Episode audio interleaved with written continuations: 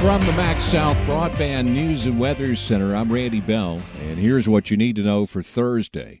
Investigators still haven't released many details about the Tuesday night shooting that left a Greenville police officer dead.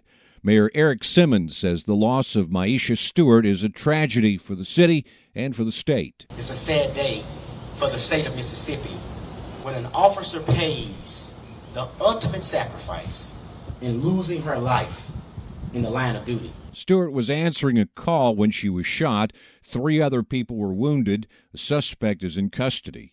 She's the third law enforcement officer in Mississippi to be killed in the line of duty this year. Not much wind damage reported in Mississippi from the severe storms that swept through the state yesterday and last night. There was some roof damage in Lauderdale County, and power lines were knocked down in Monroe County, and trees were blown down in Columbus and Starkville. Some large hail in a couple of locations. Hailstones the size of eggs and golf balls fell in the Delta near Shelby in Bolivar County, with ping pong ball to golf ball sized hail in Newton County south of Hickory. In Leake County, south of Madden, there was some one inch hail. Heavy rain was another problem. Lauderdale County was under two separate flash flood warnings over the course of the day. More than three inches of rain fell at Meridian. A sixth case of monkeypox in the public health district, which includes Attala County. As it's done with previous cases, the state health department is not saying which of the nine counties in the district is reporting that latest case.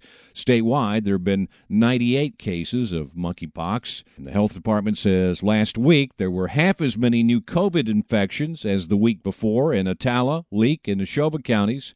Most of the 30 cases were in Neshoba, with only four in Leake and five in Attala. And Ken Karcher says this will be his last season as football coach at East Central Community College. He's been there since 2013. Karcher led his team to the state semifinals in 2015 and to a bowl game the following year after winning the MACJC South Division title. He was honored as Coach of the Year after both of those seasons.